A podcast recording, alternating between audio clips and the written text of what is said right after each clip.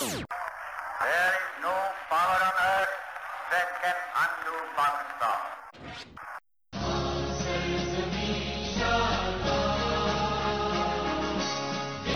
I love the Muslims. I think they're great people.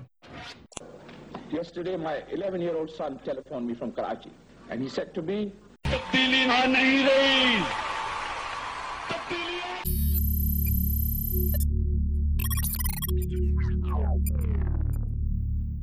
अस्सलाम वालेकुम welcome to another episode of podcast Chowk मेरा नाम सुफियान है। अ, मेरा ताल्लुक सिंध से है। और आज मेरे साथ कुछ ऐसे लोग आए हुए हैं जिनके पास शायद तीस लाख की लैंड क्रूज़र हो। चले हम जानते हैं कौन है वो। अदनान भाई क्या हाल है? नहीं मेरे पास तो नहीं है तीस लाख की लैंड क्रूजर कोई भी। ठीक है? सलाम तो मुझे तो कैसे हैं सारे?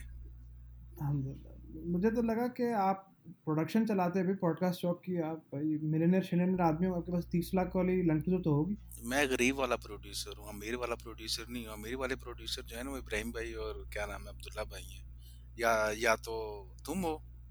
नहीं मैं तो गरीब आदमी मैं गरीबों के दिल में बसता हूँ और मैं गरीब आदमी दोनों। उनके साथ है हमारे इब्राहिम भाई।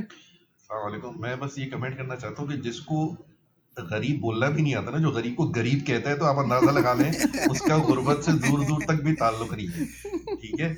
और तीस लाख वाली लैंड क्रूजर छोड़े आप तो माशाल्लाह तीन करोड़ वाली की बात करें यार आपको तीस लाख वाली से क्या ज़रूरत है? वो तो हम जैसे लोग वो तीस लाख डॉलर कह रहा है ना तो आप समझा करें वो रुपयों में बात ही नहीं करता सुफियान यार डॉलर कह आजकल इनको वैसे ही वो कनाडा की इमिग्रेशन की ऑफ़र आ रही है आपको नहीं पता? रैंडम लोग इनको हाँ, लिंक्डइन के ऊपर इनको मैसेज कर मुझे रहे हैं पता यार, चल रहा था। अप्लाई करें। यार ये तो मैं एक्सपोज हो रहा हूँ यार। ये तो मैं एक्सपोज हो रहा हूँ। हूँ। उनको ज़रूरत है आप जैसे लोगों के कैपिटल की। मेरे मेरे मेरे फ्यूचर प्लान्स डिस्क्लोज करेंगे तो इब्राहिम भाई कैसे यार? मतलब ये तो मेरा मसला मसला बन जाएगा यार ये तो। तीस लाख की गाड़ियों में सुफियान भी नहीं घूमते तीस लाख की गाड़ियों में इनके ड्राइवर घूमते हैं। फिर उसके बाद जो ऊपर की गाड़ियाँ होती हैं उनमें फिर सुफियान भी आते हैं। चलो इसी के साथ हमारे साथ अब्दुल्ला भाई भी हैं आज। अब्दुल्ला भाई क्या हाल है अल्हम्दुलिल्लाह आप सुनाएँ खैरियत से हैं। अब्दुल्ला भाई दो ही चीज़ें हैं इस दुनिया में। एक तीस लाख की गाड़ी है और एक तीस एकड़ का घर है पचपन हज़ार में। मतलब आपने अगर आपको चॉइस मिल गया आपने कौन सा लेंगे आप? मतलब तीस लाख की लैंड क्रूजर 2016 की जेड एक्स बहुत अच्छा ट्रिम लेवल है। और साथ ही आपके पास पचपन हज़ार में तीस एकड़ घर है। मतलब तीस एकड़ की ज़मीन है। क्या लेंगे आप? मैं बोलूँगा तीस लाख में मुझे ये गाड़ी दिलवाएगा। मैं उससे सेटिंग बनाऊँगा। ओए यार अब्दुल्ला भाई मतलब आप आपकी मेंटालिटी मेरे से मिलती है अब्दुल्ला भाई की मेंटालिटी को मैं अच्छा लगा मुझे आपकी मेंटालिटी ये अच्छा कहाँ लगा बिक रही है? कौन सेल कर रहा है? मैं लेने के लिए तैयार हूँ यार। मैं आकिब मैं मैं आकिब से जो है ना वो उधार पकड़ लूँगा तो हम्म। जाके मैं ले लूँगा। कौन बेच रहा है? कहाँ बेच रहा है? जो जो बेच रहा है ना वो सिर्फ़ वीगो में आता है। बस अच्छा। बाकी मैं और कुछ नहीं बोल सकता। ठीक। वो वीगो में आकर डील करके जाता है। ठीक। तो आकिब भाई से मुझे याद है मेरे ख्याल में वो वेट कर रहे हैं हमारा कहीं पे किसी लूडो के गेम में। अकेले बैठे हैं इंतज़ार कर रहे हैं। सारे प्लेयर ने उनको दगा दे के यहाँ बैठे हुए हैं आकिब भाई बेचारे।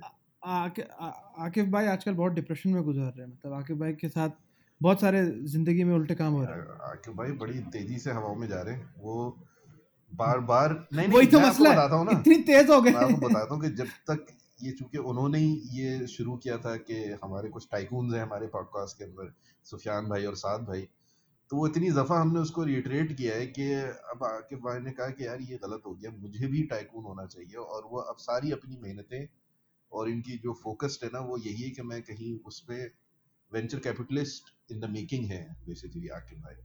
अच्छा इस इसका मतलब है तभी बहुत अरसे से वो पॉडकास्ट हाँ, में नहीं हाँ है मेरे उसने कहा मैं। नेक्स्ट आऊँगा तो मेरा में इंट्रोडक्शन होना चाहिए कि अप एंड कमिंग टाइकून बस खत्म मेरा भी यही इंट्रोडक्शन होना चाहिए। या ऑलरेडी अच्छा, एस्टैब्लिश अच्छा, टाइकून तो अब वो वैसे वो वो वो बोलते हैं ना बोलने के लिए क्या बोलते हैं वो? बोलने के लिए अं- अंदाज अच्छा है गालिब ऐसे क्या बोलते हैं? एक नहीं, नहीं, उनके वो- मैं भूल उनके गया फैलाने को ख्याल अच्छा है। हाँ। हाँ तो आकिब भाई के लिए कर सकते हैं। मैं बोल दूँगा आकिब भाई के लिए मुझे मसला नहीं है। मैं कह रहा हूँ ना देखिए दिल दिल जब गरीब वाला हो ना तो फिर बंदा हर किसी के लिए सोच सकता है। तो मैं इसलिए कह रहा हूँ कि मैं बोलने में मुझे कोई हर्ज नहीं है। तो ये गरीब कौन लोग होते हैं ये भी मुझे ढूंढना पड़ेगा। गरीब का तो पता था हमें इस मखलूक का नाम ले रहे हैं। हम। हम उसको बोलते हैं गरीबी। गरीबी पता है किसको कहते हैं? किसी भाई इनको अमीरों को अमीरों को क्या पता ये जो ग्रेवी होती है क्या होती है? सुफियान कभी उनको ग्रेवी खाई है लेकिन ना उनको ग्रेवी पता है। हाँ उनका दोनों से लेना देना नहीं है। चलो यार टॉपिक चेंज करते हैं यार ये मसला हो जाएगा अभी। मैंने वैसे ही प्लान्स भी एक्सपोज कर दिए उन्होंने। बट चले बड़ी बड़ा इंटरेस्टिंग बड़ा सैड वीक रहा पाकिस्तान के लिए। हम अगेन ये जो एपिसोड रिकॉर्ड कर रहे हैं वो recording on the twenty third of July recently last two three days के अंदर एक एक बड़ा सिग्निफिकेंट केस आया। मतलब केस तो नो क्या बोलूँगा पता नहीं उस, उसको I don't think there is any word in English और उर्दू मतलब कहीं भी आप किसी भी तरीके से उसको डिस्क्राइब नहीं कर सकते। एक बहुत बड़ा एक एक एक वीडियो वायरल हुई एक जूबिया मीर नाम की कोई खातून है। उन्होंने उनकी अम्मी पे उनके भाई तशद कर रहे थे और उनकी उन्होंने वीडियो बनाई किसी तरह छुप के और फिर वो वीडियो यूट्यूब पर डली और यूट्यूब से वो फिर हर जगह पाकिस्तान में फैल गई। फिर कल तक की अपडेट जब तक मैंने चेक किया था ट्वेंटी सेकेंड ऑफ़ जुलाई को उन्होंने अंदर डाल दिया था। और uh, काफ़ी मतलब I think for the longest period of time मैंने देखा कि कल के दिन के अंदर वो ट्रेंडिंग पे था। अगेन uh, मैं ज़्यादा कमेंट तो नहीं करना चाहूँगा खैर मैं वीडियो पूरी देख नहीं पाया मतलब मुझे मेरा मेरा मुझे समझ नहीं आ रही थी कि वो मतलब इंसान इतना बड़ा दरिंदा भी कैसे बन सकता है कि मतलब अपनी माँ के ऊपर वो इस तरह हाथ चला रहा हो। बट आई थिंक पाकिस्तान के अंदर डोमेस्टिक वायलेंस इट्सल्फ की एक एक स्टोरी आई डोंट नो इसको आप कैटेगरी डोमेस्टिक वायलेंस बोलेंगे कि बट नहीं घर के अंदर के तशद है, चाहे वो बच्चों पे हो, कि अपनी स्पाउस पे हो, या इवन इवन लॉन्ड मतलब जो घर में जो मासी होती हैं, उनको काम करने और तो ये एक I think for the for the longest period of time Pakistan में रहा है not now maybe for the last thirty forty years मैं एटलीस्ट सुनते आया हूँ कि कभी ना कभी कुछ हो रहा था तो इब्राहिम भाई मैं आपसे सिर्फ़ पूछना चाहूँगा मतलब अगेन ये वीडियो ऐसी तो नहीं है कि किसी को पता ना चली हो सबको पता तो चली थी लाजिम। तो आ, आपके आपके जहन में क्या आया था? मतलब फ़र्स्ट चीज़ ये चीज़ सोच के सुन के देख के आपके जहन में क्या क्लिक करा? मैं मैंने टू बी ऑनेस्ट मैंने पर्सनली वीडियो देखी नहीं है और मैंने कोशिश की कि मैं ना देखूँ। मैं ऐसी चीज़ों को जानबूझ के ढूंढता नहीं हूँ देखने के लिए आई नॉर्मली अवॉइड इट लेकिन सारी बात है उसके ऊपर इतनी कॉन्वर्जेशन हो रही थी कि सोशल मीडिया के ऊपर काफ़ी तबसरे लोगों के इसमें मैंने सुने। तो जो आपका जो सवाल है मेरे जहन में तो एक चीज़ आ रही थी कि वो तो जनरल एक माशरे का जो एक हाल है यानी एक जनरल कलेक्टिव कॉन्शियसनेस है माशरे की वो उसके ऊपर एक सवाल उठता है। देखें एक तो बहुत अच्छी बात है कि नेशनल लेवल पे इस चीज़ का नोटिस लिया गया।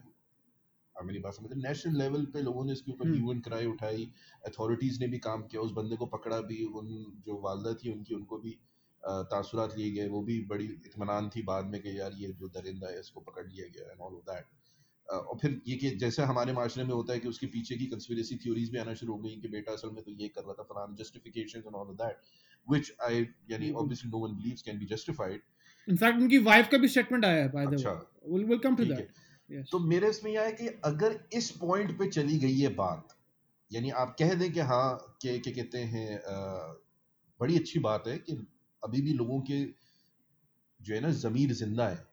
कहने में तो बहुत अच्छी बात है लेकिन अगर इस पॉइंट पे आ गई है यानी आपका माशरा इतना डिजेनरेट कर चुका है हमारे एटीट्यूड कि जो जनरल एटीट्यूड जो है डोमेस्टिक अब्यूज के मैं इसको डोमेस्टिक अब्यूज ही कहूँगा वायलेंस ही कहूँगा कि हम्म। इस लेवल पे हमने इसको पहुँचने क्यों दिया? अब मेरी बात समझ रहे हैं? यानी why did it get to this point to begin with कि अब आपको शोर मचा रहे हैं बहुत अच्छा मचा रहे हैं।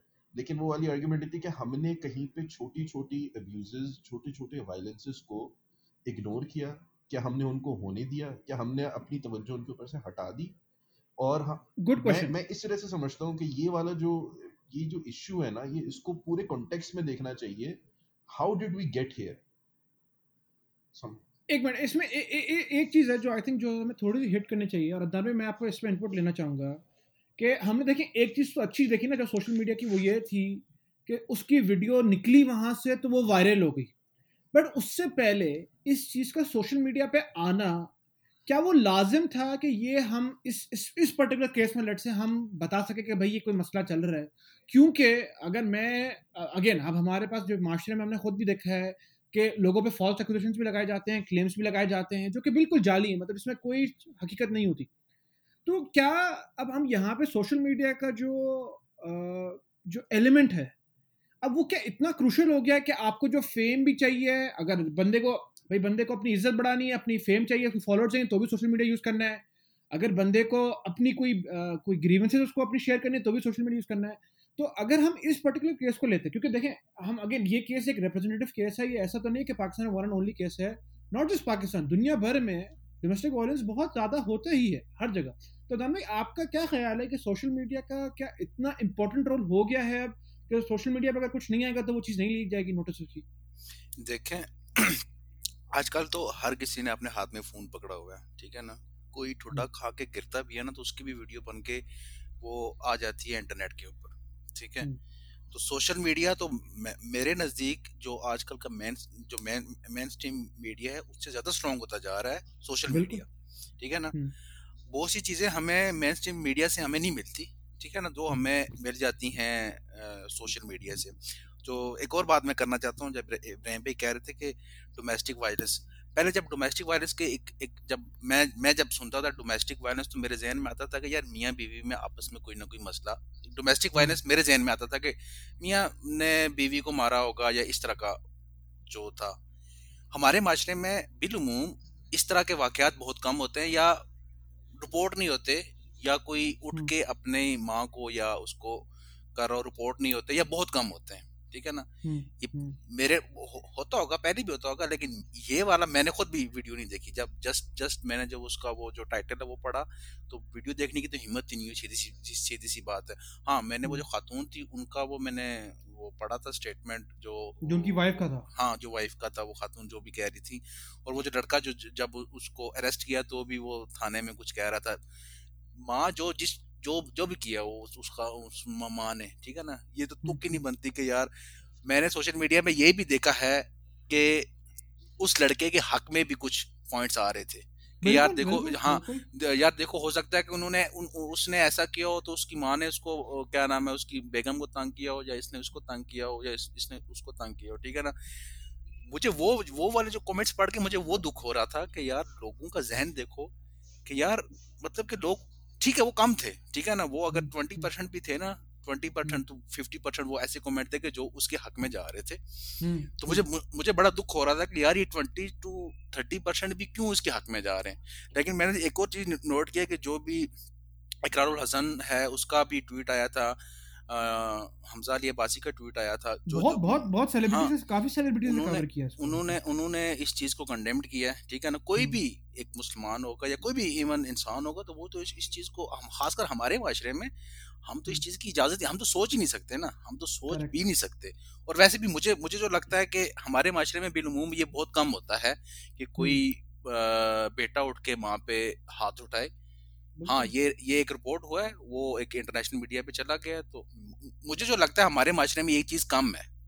आ- आप मेरा आप, आ, आ, आप सबसे सवाल है कि आया ये एक ही केस है कि हमारे माशरे में उमूम ऐसा ही होता है। मुझे मुझे जो मेरा पर्सनल ओपिनियन ये है कि हमारे माशरे में ये कम है। इस तरह का नहीं होता कि कोई बेटा उठ के अपनी माँ पे हाथ उठाए ये हमारे माशरे में कम है। देखिए, मैं अगर इसको देखूँ ना तो देखिए, अव्वल तो ये बात है कि अगर आप कम भी कह रहे हैं तो सबसे पहले सवाल तो ये है कि क्या ये इवन 0.1 परसेंट रिमोटली इसका होना चाहिए कि नहीं होना चाहिए? देखें एक अगर आपकी मियाँ बीवी के अंदर अगर लेट्स से फॉर एग्जांपल कोई आर्ग्यूमेंट होता है, ठीक है? वहाँ पे आप बोलेंगे कि अभी बहुत ज़्यादा आर्ग्यूमेंट्स नहीं होते बट ठीक है आर्ग्यूमेंट होना एक right I am not saying कि ये कंपेयर कर सकते हैं it's just two different domains लेकिन मैं कह रहा हूँ कि अगर तो हम कह रहे हैं कि कम है तो क्या हम ये सब उसके बैठ जाएँ कि कम है तो सही है? मतलब क्योंकि इतना कम है, इतना माइनर उसका तबका है तो क्या वो ठीक है? ठीक है, थोड़ा बहुत तो चलेगा, हर उसमें हो सकता है। क्योंकि अगेन देखें, हम लोग एज एज अ कंट्री और एज पीपल ऑफ़ ऑफ़ अल्लाह मतलब हमारे पास कुछ हकूक़ है ना, और अल्लाह ताला खुद ही कहता है कि हुकूक अल्लाह तो माफ़ हो जाएँगे, हुकूक लिबाद नहीं माफ़ होते। हुकूक लिबाद में भी कौन से मतलब आपके अपने माँ से मतलब जिसने आपको नौ महीने पेट पाला है तो अब्दुल्ला भाई, आप मुझे आपको थोड़ा, मुझे आपका थोड़ा साइड ऑफ़ थिंग्स ये चाह रहा था, आपको क्या ओपिनियन है कि अगर तो हम लेट्स से इसको कैपिटल अभी कोई पनिशमेंट दे भी देते हैं विल इट हेल्प मतलब क्योंकि जिस तरह मैं देख रहा हूँ जुडिशरी का हमारा जो जस्टिस का सिस्टम है, ठीक है, वो अभी पकड़ा गया, अंदर जेल में डाल दिया, उससे स्टेटमेंट रिकॉर्ड करा लिया but do you think it really helps मतलब आप देखेंगे मतलब मैं आई एम नॉट सेइंग कि कंपेरेबल है, लेकिन जो हमने उजमा खान का केस देखा पूरा सोशल मीडिया एक तरफ़ खड़ा हो गया कि भाई इनके साथ ज्यादती हुई ये हुआ वो हुआ। उन्होंने बोला हम केस करेंगे ये करेंगे। सेटलमेंट लेके चले गए।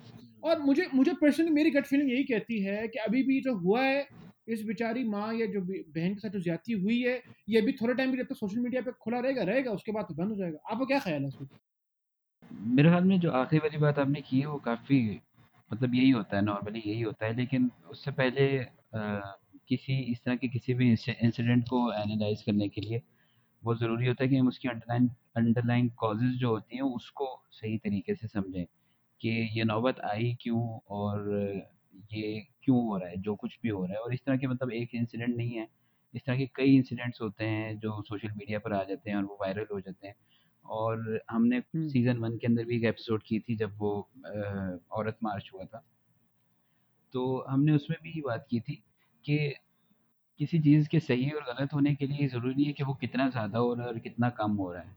गलत कम भी होगा तो भी गलत ही है। तो अगर आज हमारे सामने ये एक इंसिडेंट ऐसा आया है, जिसके अंदर एक बेटा जो है वो अपनी माँ के ऊपर हाथ उठा रहा है, या उससे पहले जो एक इंसिडेंट हुआ था जिसमें एक वो जर्नलिस्ट ने अपनी बीवी को जो है कत्ल कर दिया था तो ये ये वही टिप ऑफ़ द आइसबर्ग हैं तो मतलब ये कुछ केसेस हैं जो हमारे सामने आ सकते हैं लेकिन हकीकत में तो बहुत सारे केसेस हैं ना जो जो सोशल मीडिया पर नहीं आते। बल्कि एक और रिसेंटली भी लास्ट टेन डेज़ के अंदर मैंने देखा था कि कहीं किसी इंटीरियर पंजाब के अंदर या इंटीरियर सिंध के अंदर कोई एहसास प्रोग्राम जो है जो अभी गवर्नमेंट का चल रहा है उसके उस प्रोग्राम के थ्रू कोई माँ जो है वो कुछ पैसे लेके आई थी शायद। और बेटे ने वो पैसे मांगे और माँ ने वो पैसे नहीं दिए तो बेटे ने अपनी माँ को मार दिया। ये भी रिसेंट केस है मतलब ये भी कोई पुरानी बात नहीं कर रहा। तो ये तो वो केसेस है जो मीडिया के ऊपर आ रहे हैं और इस तरह के बहुत सारे केसेस हैं। लेकिन इसकी वजह क्या है? क्यों ऐसे हो रहा है कि मतलब ये हमें एक बिगाड़ या डिस्ट्रप्शन नज़र आता है सोसाइटी के अंदर? इनको समझने की ज़रूरत है। क्यों ऐसा है कि यानी कोई भी रिलेशन हो ये वाइफ हस्बैंड का हो माँ और बेटे का हो जहाँ पे यानी एक मेल और एक फीमेल का रिलेशनशिप होता है। वहाँ पे मेल हमेशा डोमिनेंट फील अपने आप को वो जो है ना औरत को डोमिनेट करके रखता है। ये हमेशा होता है। लेकिन उसके बरक्स हमने जब औरत औरत मार्च वाली एपिसोड भी की थी उसके अंदर भी हमने डिस्कस किया था कि फिर बराबरी क्या है? हर किसी की फेमिनिज्म की डेफिनेशन अलग है।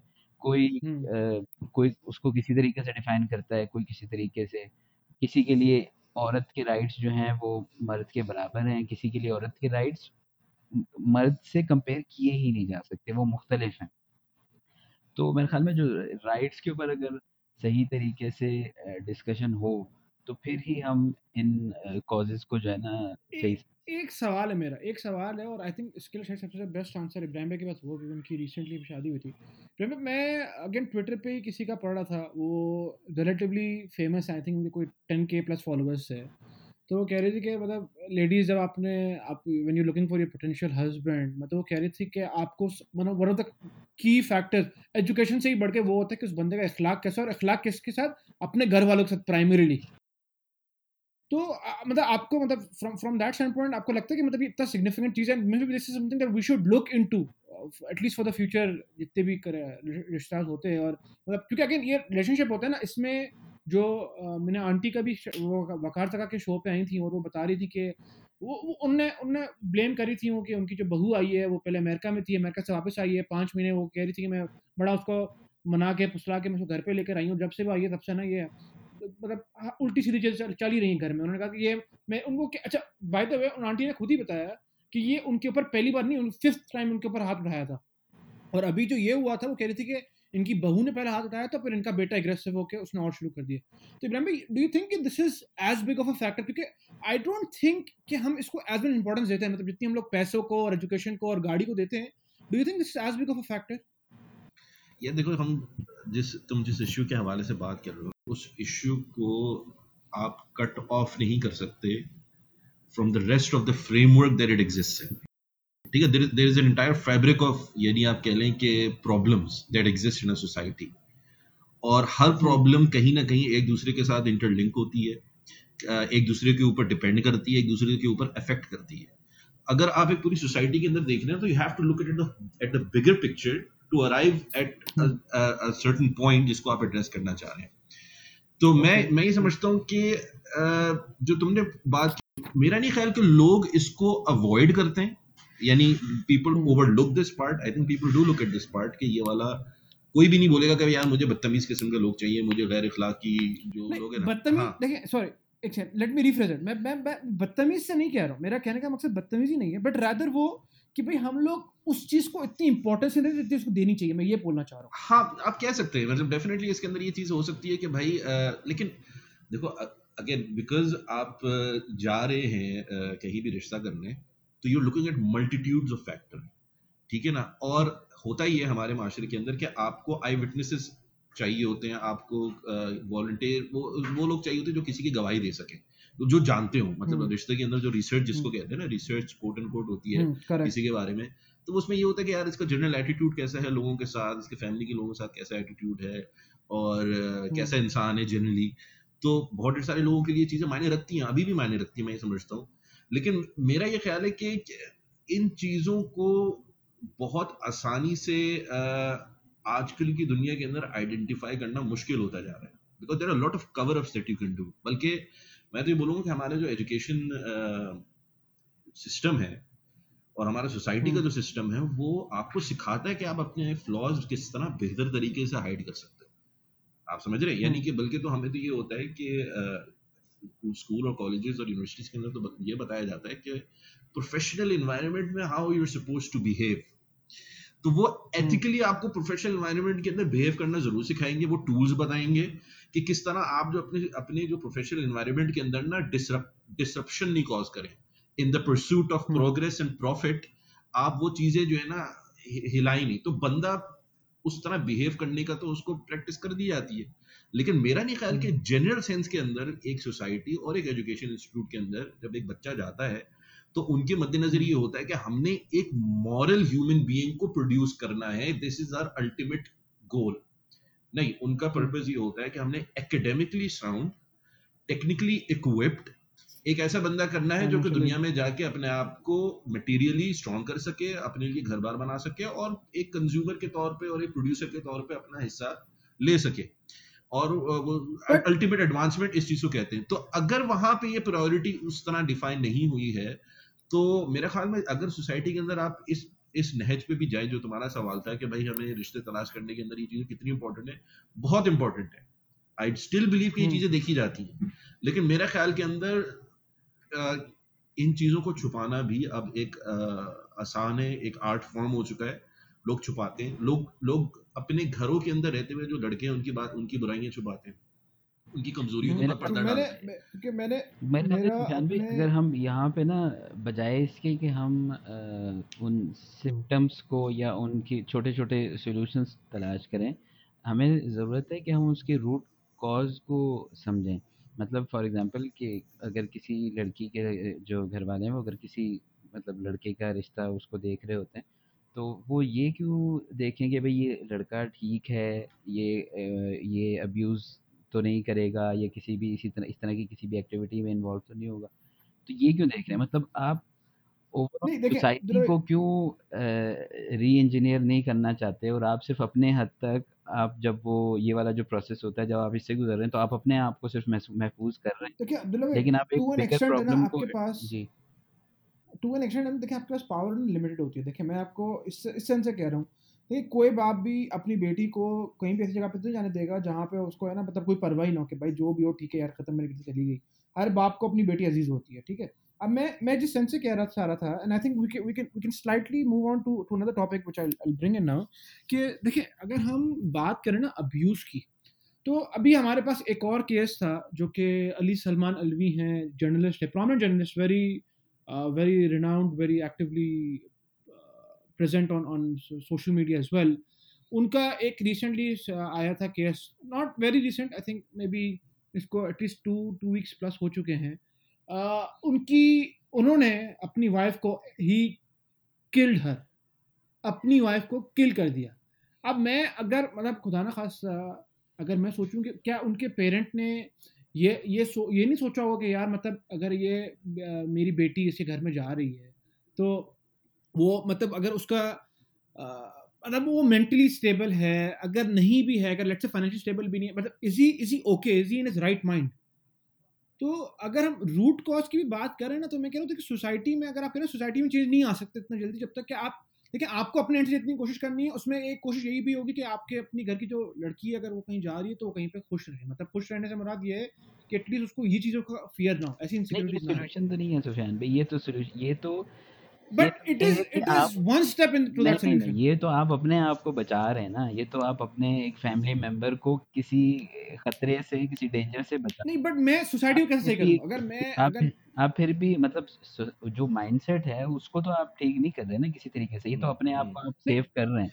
फिर तो नहीं तो फिर तो विजुअल थिंकिंग में आप रह जाएँगे नहीं नहीं बिल्कुल नहीं नहीं अगर देखो मैं तुम्हें एक बात करता हूँ वो तुम तुम एक एक जो प्रॉब्लम यहाँ पे शायद है कि हम अब्यूज को जो है ना बहुत नैरो डाउन कर रहे हैं कि मैरिटल अब्यूज के ऊपर खास तौर पे या हम डोमेस्टिक अब्यूज की अगर बात कर रहे हैं। आप देखिए कि जनरल मिजाज के आपकी सोसाइटी का अब्यूज के हवाले पे अक्रॉस ऑल लेवल्स यानी हमारे हम्म। अब्यूज कहाँ कहाँ पे होता है? हमारे एम्प्लॉयर एम्प्लॉय अब्यूज नहीं होता। बिल्कुल होता है। हमारे यहाँ क्या जो अमीर तबका है वो गरीब तबके को अब्यूज नहीं करता। बिल्कुल करता है। क्या पोलिटिकली अब्यूज नहीं क्या हमारे यहाँ लोग गायब नहीं होते? क्या एजेंसियाँ नहीं उठाती? हम्म। क्या वो इस्तेमाल नहीं होते? क्या हमने नहीं देखा कि पॉलिटिकल अगर आप वायलेंस देखें तो क्या एमकेएम के हवाले से जो बातें हैं या बाकी जो इस तरह की फैशिस्ट जो ऑर्गेनाइजेशन जो थी वो क्या करती हैं? और हम्म। हमारे आम कॉमनर्स जो जो वोटर्स होते हैं वो जस्टिफाई कर, करते हैं उन अब्यूजेस को in the name of it कि नहीं चूँकि वो फलाना बंदा था और वो शायद पंजाब से था या वो पठान था तो उसने अब्यूज किया तो हम भी पलट के अब्यूज करेंगे। नहीं नहीं मैं एक एक जनरल में मिजाज की बात कर रहा हूँ अगर सोसाइटी के अंदर ये प्रिवेल कर रहा है एक इग्नोरेंस है और एक इनसेंसिट कोई डिनाइल नहीं है। और एक इनसेंसिटिविटी है। अब कहने का मकसद ये है कि अव्वल तो ये ये अब्यूज तो एग्जिस्ट करता है across multiple levels of society ठीक है? और जो अब्दुल्ला भाई ने बात की कि मर्द और औरत के अंदर ठीक है इन द जनरल सेंस आप ये कह सकते हैं कि मर्द के पास कुवत ज़्यादा होती है। कुवत इन द सेंस फिजिकली ही इज़ मोर पावरफुल यानी एक औरत इज़ मोर ससेप्टेबल और more vulnerable in his presence लेकिन there are other forms of power is well यानी हमने देखा नहीं था वो जनरल की बीवी ने आके जो अ, उसके सुनाई थी तो क्या अ, औरतें जब मैं- किसी मैं- दूसरे तबके का कोई मर्द है जो कमज़ोर है तो वहाँ पे अब्यूज नहीं होता? होता है। अच्छा औरतें औरतों के ऊपर अब्यूज नहीं करती? बिल्कुल करती हैं। मासियाँ हो या अपनी और दूसरी क्या कहते हैं खानदान के अंदर हो या कुछ और अ, किसी और रिलेशनशिप में हो। कहने का मकसद सॉरी हाँ, मैं ए, एक चीज़ कवर करना चाहूँगा। सॉरी एक चीज़ बिफोर यू कंटिन्यू देखिए एक तो हमने जिस तरह अब्यूज की बात की ना एक चीज़ आपने बहुत अच्छी पॉइंट आउट की कि अब्यूज हम लोग सिर्फ़ मैरिटल और डोमेस्टिक अब्यूज की बात नहीं कर रहे बट अगेन अब्यूज जैसे आपने कहा वर्क जो एम्प्लॉय एम्प्लॉय वाला होता है रिलेशनशिप उसके अलावा देखिए अगेन अब्यूज करने का कोई एक तरीका नहीं है। आप मॉनिटर किसी को अब्यूज कर सकते हो आप किसी को एक्सप्लॉइट करोगे तो आप उसका अब्यूज ही कर रहे हो चलो अगर हम फ़िज़िकल अब्यूज के ऊपर भी let's let's come down to physical abuse मैं तो ये बोलता हूँ कि एक हम्म। मिजाज बनता है एक जैसे मिसाल के तौर पर ना कि घरों के अंदर लड़ाइयाँ होती हैं औरतों को पीटा जाता है। सोसाइटी के अंदर ये ऑलमोस्ट इसको एक नॉर्मल मैं ये नहीं बोलूँगा कि पीपल ओपनली एक्सेप्टेड लेकिन वो रिएक्शन नहीं हम्म। आता जो एक माँ के ऊपर हुआ है विच इज़ वेरी मतलब मैं ये नहीं कह रहा कि माँ के ऊपर माँ को मारने पे इतना रिएक्शन नहीं आना चाहिए था लेकिन शायद अगर घरों के अंदर जिस तरह बीवियों को मारा जाता है या और किस्म के अब्यूज होते हैं अगर उसके ऊपर सोसाइटी थोड़ा सा स्ट्रॉन्ग स्टेप लेती तो शायद यहाँ तक बात नहीं पहुँचती। मैं मैं ये बात कहना तो चाहता हूँ देखिए मैं मैं- मैं मैं अभी भी बोलूँगा हाँ, ये विजुअल थिंकिंग है। हम लोग इस तरह सोच रहे हैं कि हम लोग सही कर सकते हैं। नहीं देखो मैं असल सोचने से कुछ सही नहीं सोचने की बात नहीं है। अब obviously we have to identify where the problem is we have to identify where the problem comes from मतलब अगर आप ये आइडेंटिफाई नहीं करेंगे तो फिर आप जो भी काम करेंगे ना वो सिर्फ़ एक यानी वन ऑफ़ होगा। यानी आप एक एक पजल के ऊपर एक वक्त पे काम कर रहे हैं and you not actually addressing the root cause जो अब्दुल्ला भाई ने बात की वो बिल्कुल सही थी। यानी मैं ये बोलता हूँ कि अगर आपने माशरे के अंदर जनरल अब्यूज के बारे में लोगों को नहीं तालीम दी अच्छा और माशरे के अंदर वो मसाइल there are genuine social problems जो कि इंसान एक मर्द जो है, जो ये काम करता है, कोई भी फर्द ये काम करता है, वो चाहे आउट ऑफ़ फ्रस्ट्रेशन करे, या वो out of sense of entitlement करे, कि यार मैं तो ये कर सकता हूँ and I can get away with it या वो मतलब इन वजूहत की बुनियाद पे भी करे तो वो प्रॉब्लम्स भी आपको आइडेंटिफाई करनी पड़ेंगी कि ऐसा क्या है कि ये वाला जो इशू है जो डोमेस्टिक वायलेंस का जो इशू है ये अमीरों के घरों में भी देखा जाता है। ये गरीबों के घरों में भी देखा जाता है। मतलब अच्छा, ये, ये, क्लास पढ़े लिखे पढ़े हाँ, लिखी क्लास में पढ़ो लिखों में भी देखा जाता है। अनपढ़ो जाहिलों में भी देखा जाता है। अच्छा यहाँ पे कोई इस किस्म की डिस्टिंक्शन नहीं है। आप ये ज़रूर कह सकते हैं कि दोनों के लिए कॉजेज मुख्तलिफ़ हो सकते हैं। कौन से ट्रिगर्स हैं जो दोनों के लिए अलग अलग हो सकते हैं? लेकिन the fact that these people think कि ये किया जा सकता है without and you can get away with it तो आपको वही वाली बात है कि आपको जनरली और ये देखना पड़ेगा कि एक लेवल पे माशरा जो है वो फ़ीड करता है इंडिविजुअल को और फिर इंडिविजुअल माशरे के अंदर फ़ीड करता है इट्स अ सर्कुलर थिंग यानी आप एक पॉइंट पे आके अच्छा। माशरा और फर्द जो है ना वो एक दूसरे को फ़ीड कर रहे होते हैं ये वाली जो ईवल है।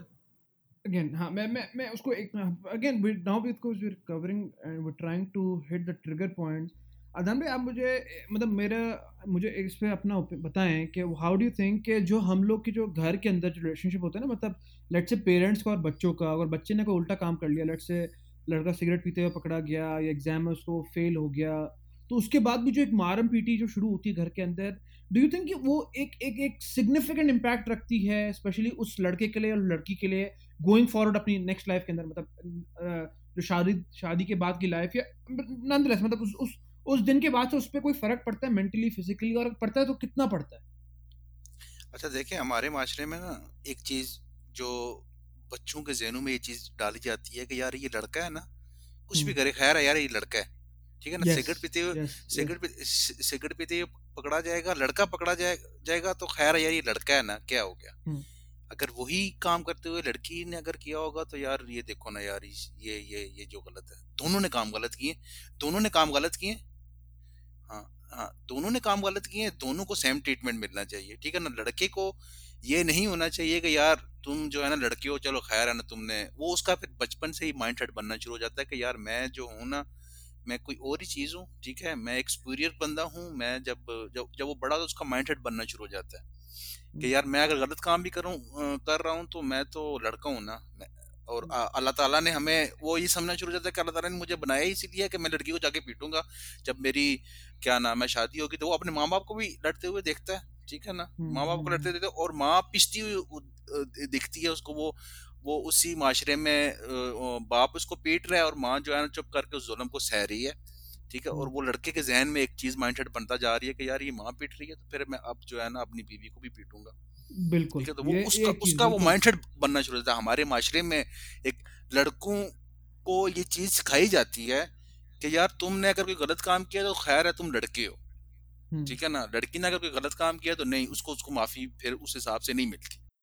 ठीक है ना? ये हमारे माशरे में एक आम सा रवाज हो गया मेरे जहन में तो तो ये बात आती जो है। जो जो जो अगेन ये सबकॉन्शियस माइंड पे जो हम लोग का जो मतलब on a daily basis of life पे हम लोग का जो इफ़ेक्ट पड़ रहा होता है आई थिंक मैं मैं वेरी मच एग्री करता हूँ कि इस बात से कि जो हम लोग एटलीस्ट जो लोग देख रहे होते हैं अपने मतलब बचपन से क्या मतलब मैं तो कहता हूँ, जो बंदा सोलह साल में भी किसी अपने मतलब जिसको वो अपना रोल मॉडल समझता है, अगर वो कोई उल्टा काम करेगा तो वो सोलह साल का बच्चा भी, जो भी होगा, वो कर लेगा कि ठीक है यार, मैं तो देखता हूँ ये बंदा इतना अच्छा है, लेकिन ये कर रहा है, और फिर मैं कर ही लेता हूँ। देखिए, एक चीज़ जो जो मुझे यहाँ पे बेसिकली ट्रिगर करती है, वो ये होती है, देखिए, हम सोसाइटी की बात कर रहे थे ना हम, मुझे विशफुल थिंकिंग क्यों बोल रहा था? कि मैं कह रहा था, देखिए विशफुल थिंकिंग इसलिए लग रही है मुझे क्योंकि भाई मैं बोलूँ कि यार, ये तो चीज़ें होनी चाहिए यार, लेकिन अब मैं क्या करूँगा? भाई मेरे पास चीज़ें क्या है सही करने के लिए? वो चीज़ें मुझे इस तरह के ट्रिगर पॉइंट अब्दुल्ला भाई आपके जहन में और ऐसा क्या ट्रिगर पॉइंट आता है? लेट से देखिए, एक तो हमने देखा घर के अंदर का जो इन्वायरमेंट है स्पेशली घर के अंदर का इन्वायरमेंट उसके अलावा ऐसा क्या है कि जो maybe we can you know start fixing somewhere कि हम लोग को पता चला कि पाँच साल में कुछ उसका इफ़ेक्ट नज़र आना शुरू हुआ। मेरे ख्याल में अदनान भाई ने जो सोल्यूशन दिया ना बिल, बिल्कुल सही बात की है। मतलब ये स्टार्ट ही घर से होता है और जब वो जो जो उसकी एज होती है जिसके अंदर वो ऑब्ज़र्व कर रहा होता है जिसके अंदर वो सीख रहा होता है एब्जॉर्ब कर रहा होता है बहुत सारी चीज़ें उस एज के अंदर जब उसको इस तरह की चीज़ें नज़र आना शुरू होती है तो वो उसको लगता है कि यही यही ये नॉर्मल है। मतलब वो उसके लिए फिर नॉर्मल हो जाता है। फिर अगर वो वो अपनी उस एज के अंदर आके अडल्ट एज के अंदर आके अगर वो नहीं करता तो उसको लगता है नहीं शायद मैं कुछ गलत कर रहा हूँ मुझे ये भी करना चाहिए। मेरा ये भी मेरे पास ये भी ताकत है मैं मैं इस पावर को इस तरीके से भी जो है ना यूज़ कर सकता हूँ। एक और चीज़ ये नज़- मुझे इसका जो कॉज है वो ये भी लगता है कि जो हमसे पिछली जनरेशन थी ख़ास तौर पे क्योंकि ये उन्हीं से हमें ट्रांसफ़र हुआ है ना मतलब हमने उन्हीं को हमारी जो करंट जो सोसाइटी है वो उन्होंने ही उसको उसकी तरबियत की उसी को परवान चढ़ाया और उन्होंने ही उसको लीड किया। तो शायद उनकी भी अपनी तरबियत में कमी थी जिसका इफ़ेक्ट हमारे ऊपर आ रहा है। शायद वो अगर हमारे लिए सही एग्जाम्पल्स बन सकते तो आज जो करंट जनरेशन है जो अम, मतलब जो आजकल जिन जिनकी शादियाँ हो रही हैं वो इस तरह की एक जो जो एग्ज़ाम्पल इंसिडेंट्स आते हैं हमारे सामने वो ना आते। मेरा मेरा अच्छा, मैं दो चीज़ें। पॉइंट है जो अब्दुल्ला भाई ने जो बात रखी ना कि ये पेरेंट्स शायद हमारी पिछली जनरेशन की कमी है। मैं इसको एक्सक्लूसिवली इस तरह नहीं देखता मेरे ख्याल में हमारी जो पिछली जनरेशन है ना वो बहुत ढेर सारी चीज़ों को एंटिसिपेट कर ही नहीं सकी। देखिए माशरा इतनी जल्दी से तब्दील हुआ है कि वो उस लेवल की तरबियत पहुँचाए करी पहुँचा ही नहीं सके। अव्वल तो वो खुद इक्विप नहीं थे। उन्होंने वो मसले मसाइल अपनी ज़िंदगी में शायद नहीं देखे। लेकिन मैं मैं एक मिसाल देता हूँ। क्या हमारे वालदेन की ज़िंदगी में या उनसे जो पिछली जनरेशन गुजरी है क्या बेहाई इतनी ज़्यादा थी? या जो छेड़छाड़ होती है जो प्रिवर्टेडनेस होती है चाहे वो चाइल्ड अब्यूज के फॉर्म में हो या या मोलेस्टेशन के फॉर्म में हो। या सेक्सुअल असॉल्ट के नाम पे हो। ऑब्वियसली वहाँ पे पब्लिक के अंदर औरतों और मर्दों का इतना इंटरेक्शन होता नहीं था तो ये शायद इश्यूज़ वैसे ही कम हो। या प्रोफेशनल लाइफ्स के अंदर ये जनरली जो एक को एजुकेशन या को वर्क प्लेस या को मतलब जिस तरह की अब पब्लिक प्लेसेस के अंदर दोनों का मिलना जुलना बहुत ज़्यादा हो गया तो हमारी जो पिछली जनरेशन है they could not have anticipated कि दुनिया इतनी तेज़ी से तब्दील हो जाएगी। तो मैं तो इसमें बाद में पूछता हूँ कि अगर हमारे ये सारे मसले मसाइल अब एग्जिस्ट करते हैं चाहे वो सेक्सुअल असोल्ट हो चाहे वो मोलिस्टेशन हो चाहे वो बेहयाई हो ये किस चीज़ का प्रोडक्ट हम्म। है ये लोगों के जहनों के अंदर जो मर्द जो हम जैनब के बिल के हवाले से जो हमने पिछली दफ़ा भी बात की थी कि वो बिल आया क्यों आया भाई वो चाइल्ड अब्यूज बहुत ज़्यादा बढ़ गया चाहे वो कुछ मदरसे के अंदर हो चाहे अभी रिसेंटली जो यूनिवर्सिटीज के अंदर हुआ है जो लम्स के अंदर एक बहुत बड़ा स्कैंडल हम्म। निकल कर आया और दूसरी यूनिवर्सिटीज के अंदर आया वहाँ पे जब ये चीज़ हम्म। हो रही है तो आपको फिर सवाल करना पड़ेगा ये क्यों हो रहा है ये पिछली जनरेशन के अंदर तो नहीं था या इस तरह नहीं था अब ऐसा महसूस होता है कि इन्वायरमेंट के अंदर वो तमाम जो चीज़ें फैसिलिटेट करती हैं वो जो परफेक्ट इन्वायरमेंट देती हैं इस चीज़ को पनपने का फ्लरिश करने का हम्म। वो मौजूद है हम्म। चाहे वो पोर्नोग्राफी के हो चाहे वो मीडिया के अंदर ऐसी मूवीज़ और सोशल मीडिया के अंदर ऐसे यानी इंडस्ट्रीज़ को प्रमोट करना हो जिसके अंदर ह्यूमन मॉरल्स को जो है ना अंडरमाइन करते हैं यानी मैं तो यही बोलूँगा ना कि देखो एक बहुत बड़ी वजह है कि औरतों को ऑब्जेक्टिफाई जो किया जाता है मेन स्ट्रीम के अंदर मेन हम्म। स्ट्रीम के अंदर औरतों को डी वैल्यू किया जाता है डी किया जाता है। चाहे वो पोर्नोग्राफी के थ्रू हो चाहे वो आपकी मूवीज़ के थ्रू हो चाहे वो फ़ैशन इंडस्ट्री के थ्रू हो चाहे वो ब्रांडिंग और मार्केटिंग के थ्रू हो तो उसका इफ़ेक्ट हम्म। कहाँ आता है? उसका इफ़ेक्ट सोसाइटी के अंदर आता है। फिर एक चलता हुआ आदमी है वो किसी भी औरत को अगर देखेगा तो वो चूँकि सोसाइटी इन चीज़ों को देखें एक बात अपने जहन में रखें। सोसाइटी का जनरल काम क्या होता है एक मॉडल सोसाइटी का होता है कि वो एज ए डिटरेंट काम करती है। आप मेरी बात समझ रहे हैं? यानी वो ऐसी चीज़ों को होने से रोकती है। By the narrative that it क्या कहते हैं होल्ड्स उसका एक नैरेटिव है। मैं आपको मिसाल देता हूँ कि अगर uh, जैसे कोई माशरे के अंदर ऐसा काम हो रहा हो जिसको माशरा गलत समझता हो जैसे वो आपको याद है ना वो शाहरुख जुतोई और वो वाला जो केस हुआ था तो पूरे लोग बाहर निकल कर आ गए। और एक एक एक सिविल मूवमेंट खड़ी हो गई कि नहीं, उसको पकड़ के अंदर डालो। सोसाइटी ने उस चीज़ को रिकग्नाइज किया, उसको गलत कहा। जहाँ पे कॉम्प्लेसेंसी आ जाती है कॉम्प्लेसेंसी मतलब कि ठीक है, हो रहा है, बहुत बुरा हो रहा है, हम क्या करें? हमें अपने मकसद से देखना है। जो अब्दुल्ला भाई ने बोला कि हमारा जो एटीट्यूड हो गया कि यार, हम तो पूरे माशरे की जिम्मेदार नहीं है, हम इसको बदल नहीं सकते तो ठीक है, उसको कंडेम कर देंगे कुछ लफ्जों के अंदर किसी ने कुछ कह दिया, किसी ने कुछ नहीं कहा। तो वहाँ पे ये होता है कि we forgo the responsibility that I hold यानी अगर मैं अपने आप को रिस्पॉन्सिबल समझता हूँ कि कहीं भी भी माशरे के अंदर कोई बुराई है वो नहीं होनी चाहिए। ये यही चीज़ करप्शन के साथ हुई। आप देखिए छोटी करप्शन को हम हम्म। कहते हैं कोई मसला नहीं है। हम इधर दूसरी तरफ़ मुड़ देते हैं। हम छोटी रिश्वतों को कहते हैं कि साइड में देख लो ना देखो उसकी तरफ़। हमें भी ज़रूरत पड़ती है कभी कभी जो है ना हम उसको जस्टिफाई करते हैं यार ये तो काम पैसा देना पड़ता है काम निकलवाना पड़ता है।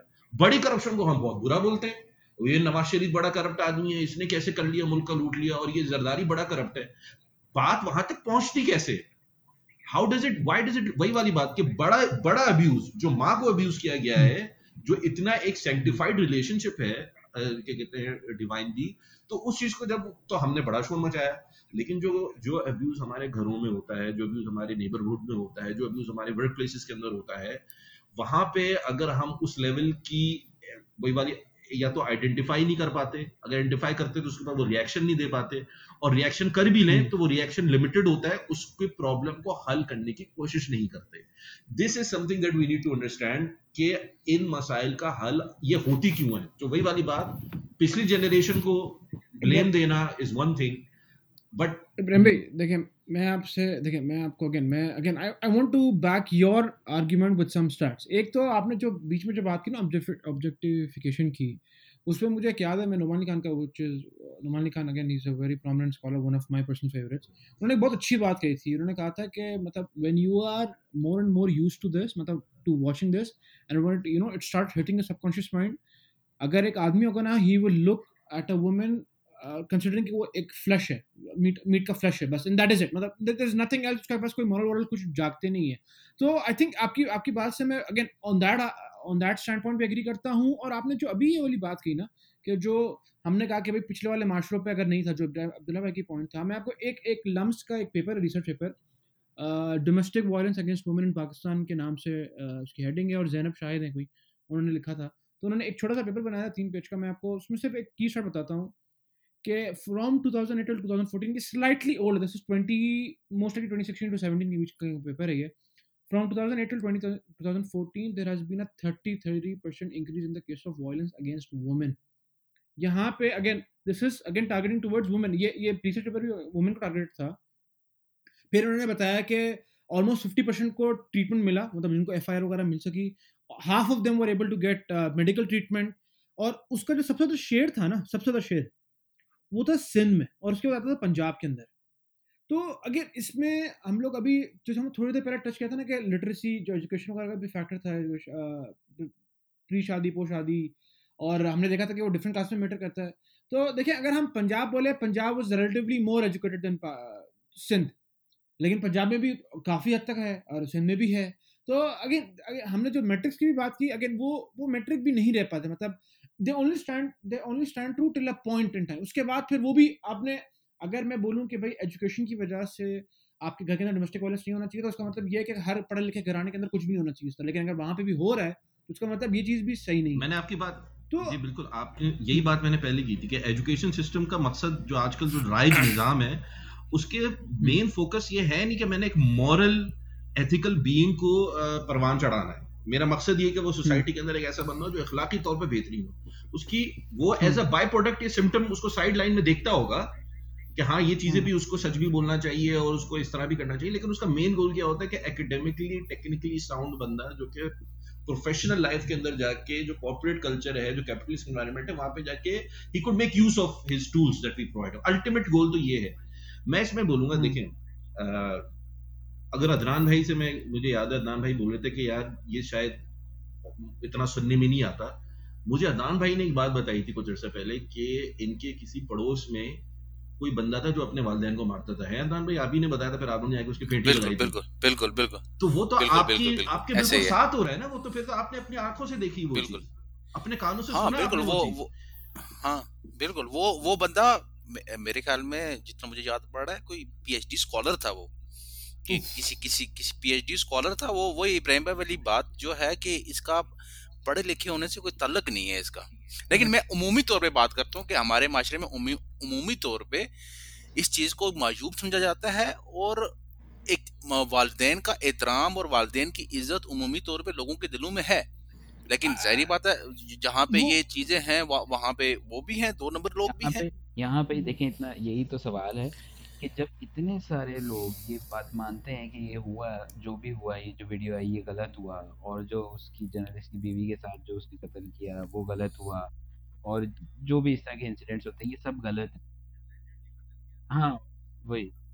तो जब ये सब आई थिंक उन्होंने एक्सेप्ट कर लिया है कि ये चीज़ गलत है तो फिर हम फिर ये बुराई ये एग्जिस्ट क्यों करती है? फिर ये कौन है जो ये सब काम करता है और पता भी नहीं चलता और फिर वही लोग बुराई उसी उसी को उसको बुरा भी कह रहे होते हैं उस काम को।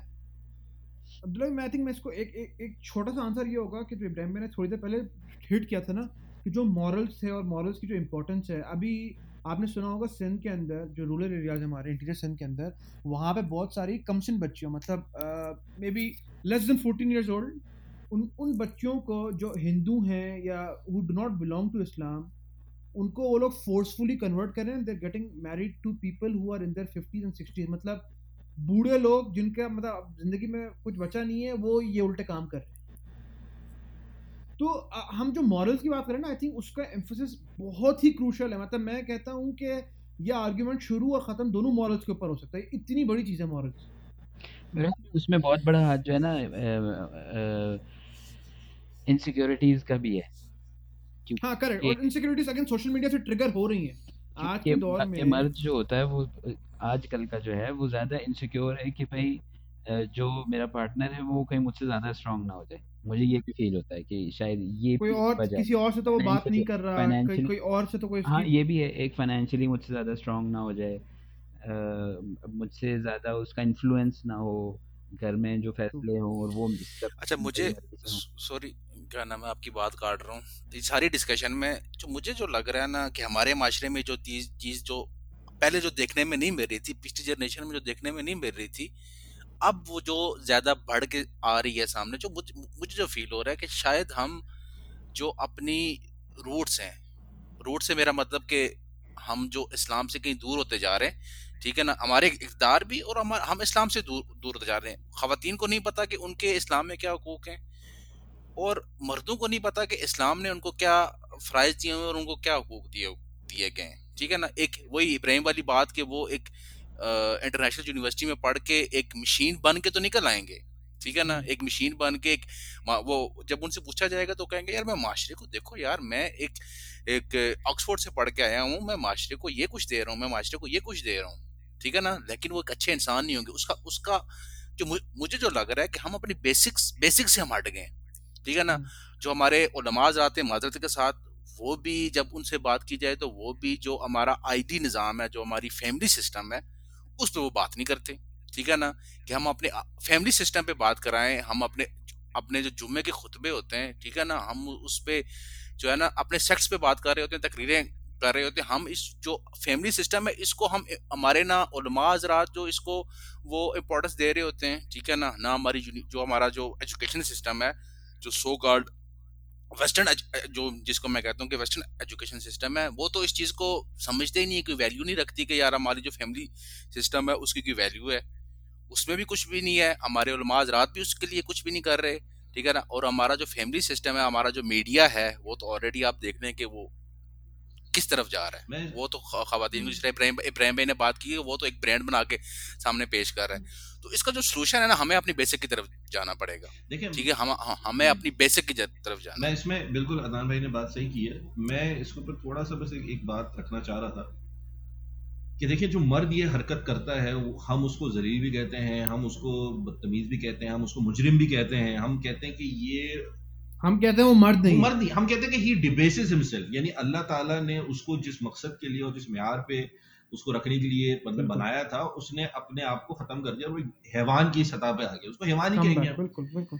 तो तो अब हमारी यहाँ पे प्रॉब्लम ये हो रही है कि हम लोग ने आइडेंटिफाई करना है कि ये क्यों हैवान बनता है?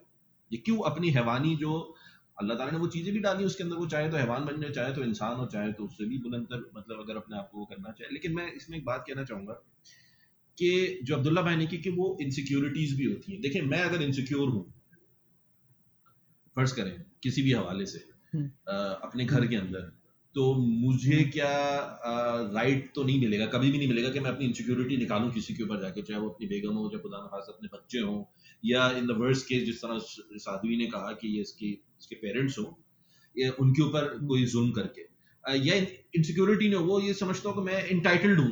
यानी उस बंदे ने भी किसी ज़मीन के लिए, या किसी माली हवस के लिए, एक अभी कुछ दिनों पहले तक बंदे ने अपनी माँ को कत्ल कर दिया। यानी अल्लाह माफ़ करे। सोशल मीडिया के ऊपर आया कि उसका केस हुआ था। एक बंदे को ज़मीन के, वो माँ ये जो बारह हज़ार रुपए जो गवर्नमेंट दे रही है जो, क्या कहते हैं फंड ये जो वेलफेयर के लिए दे रही है हाँ ये उसने मांगे अपनी माँ से कि मुझे ये दो उसने कहा, मैं नहीं दूँगी। उसने अपनी माँ को कत्ल कर दिया। और उसको पकड़ा। मतलब आप अंदाज़ा लगाएँ तो ये क्या असल में नज़र ये आ रहा है कि ना हम ऐसे मर्द तैयार कर पा रहे और जब मर्द तैयार भी नहीं कर रहे हम, उसके साथ हमने ऐसा इन्वायरमेंट क्रिएट कर दिया है कि वो उसको हैवान भी बनाता है। यानी उसको जंगली भी बनाता है। यानी ये दो चीज़ें हो रही है। एक तो ये इन्वायरमेंट है जो एक्सट्रीमली कैपिटलिस्टिक और कंज्यूमरिस्ट और मटीरियलिस्ट सोसाइटी है। जो कि आपको हमेशा कंपटीशन में लगा के रखती है एक दूसरे को पीछे धकेलने में लगती है एक दूसरे की वैल्यू को मॉनिटरी टर्म्स या इन्फ्लुएंस के टर्म्स में तोलती है। एक तो वो उस निज़ाम में उसको डाला और फिर उसके अंदर वो बर्दाश्त भी पैदा नहीं किया कि तुमने इन चीज़ों के बारे में तुम एक इंसान हो तुम मर्द तुमने इनको तब्दील करना ना कि तुम इनके ताबे हो जाओ ना कि तुम इनके विक्टिम बनो इन चीज़ों के। तो ये दो तरफा चीज़ें जहाँ से हम लोग फेल कर रहे हैं एज ए सोसाइटी भी एज एन इंडिविजुअल भी। मैं यहाँ पे ठीक है इब्राहिम ये बात ये बात सही है इब्राहिम भाई कि ये जो ये जो ये जो कैपिटलिस्टिक एनवायरनमेंट है ये एक एक बुक में पढ़ रहा था बुक का नाम है पर्दा। और बड़े ही अच्छे तरीके से मुझे वो किताब बहुत अच्छी लगी कि उसमें बड़े अच्छे तरीके से डिफाइन ये डिस्क्राइब किया था। पहले तो उसकी उसके अंदर हिस्ट्री है। जो उसका स्टार्टिंग के कुछ चैप्टर्स हैं उसके अंदर हिस्ट्री बताई है कि किस तरीके से औरतों के हकूक की जो है ना वो ये लोगों ने आवाज़ उठाना शुरू की और फिर क्या वजह बनी कि ये औरतों को अपने हकूक मांगने पड़े? और फिर आगे आके एंड बैक उन्होंने बताया कि ये इन इन सब की जो जो रूट कॉज थी वो ये कैपिटलिस्टिक इन्वायरमेंट था कि जिसमें औरत ये चाहती थी कि उसको भी उतनी ही फाइनेंशियल फ्रीडम हाँ फ्रीडम हो उतनी ही वो एम्पावर्ड हो कि वो अपने फैसले खुद कर सके। और फिर इस ये और क्योंकि ये इन्वायरमेंट और ज़्यादा फैसिलिटेट करता है ये तो चाहता है कि इसको तो लेबर चाहिए बस। इसको तो वो कोई अच्छा चाहिए जो इसको इनकी फैक्ट्रीज चला सके इनको पैसा कमा के दे सके। तो उनके लिए तो ये लेबर थी उनके लिए कोई जेंडर थोड़ी था ये कि मैं उनको जी। बिल्कुल।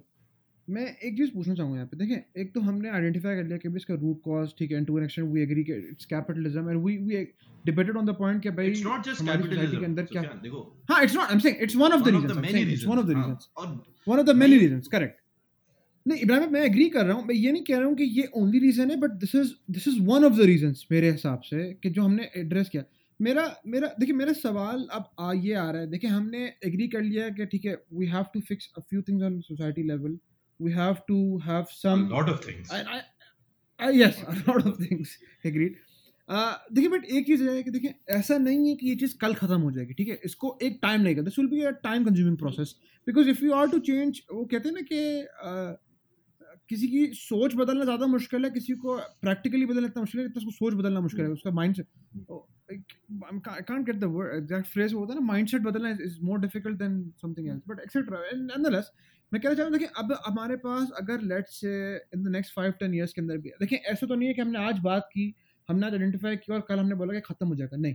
अगर नेक्स्ट टेन ईयर्स के अंदर भी अगर किसी के पास होता है तो वो बंदा क्या करे? मतलब वो बंदा या बंदी again I am not just saying कि वो बंदी के साथ ही होता है, वो बंदों के साथ भी होता है and but I have to accept fact कि वो बंदियों के साथ ज़्यादा होता है मतलब लड़कियों के साथ ज़्यादा होता है। तो व्हाट डू दे डू मैं आपको सिर्फ़ एक छोटा सिनेरियो देता हूँ। अभी जो जो अली सलमान अलवी की जो जो उनकी वाइफ की जो डेथ हुई है, उन्होंने अपनी डेथ से कुछ टाइम पहले अपने ट्विटर पर डाला था कि यार कि डोमेस्टिक अब्यूज़ के ऊपर ये होना चाहिए, वो होना चाहिए, ये होना चाहिए। हालाँकि किसी को भी नहीं पता था तब कि भाई ये तो अपनी अपनी एक्टिव सिनेरियो अपना शेयर कर रही है। इनके साथ क्या गुजर रही है कि तो वो शेयर कर रही है।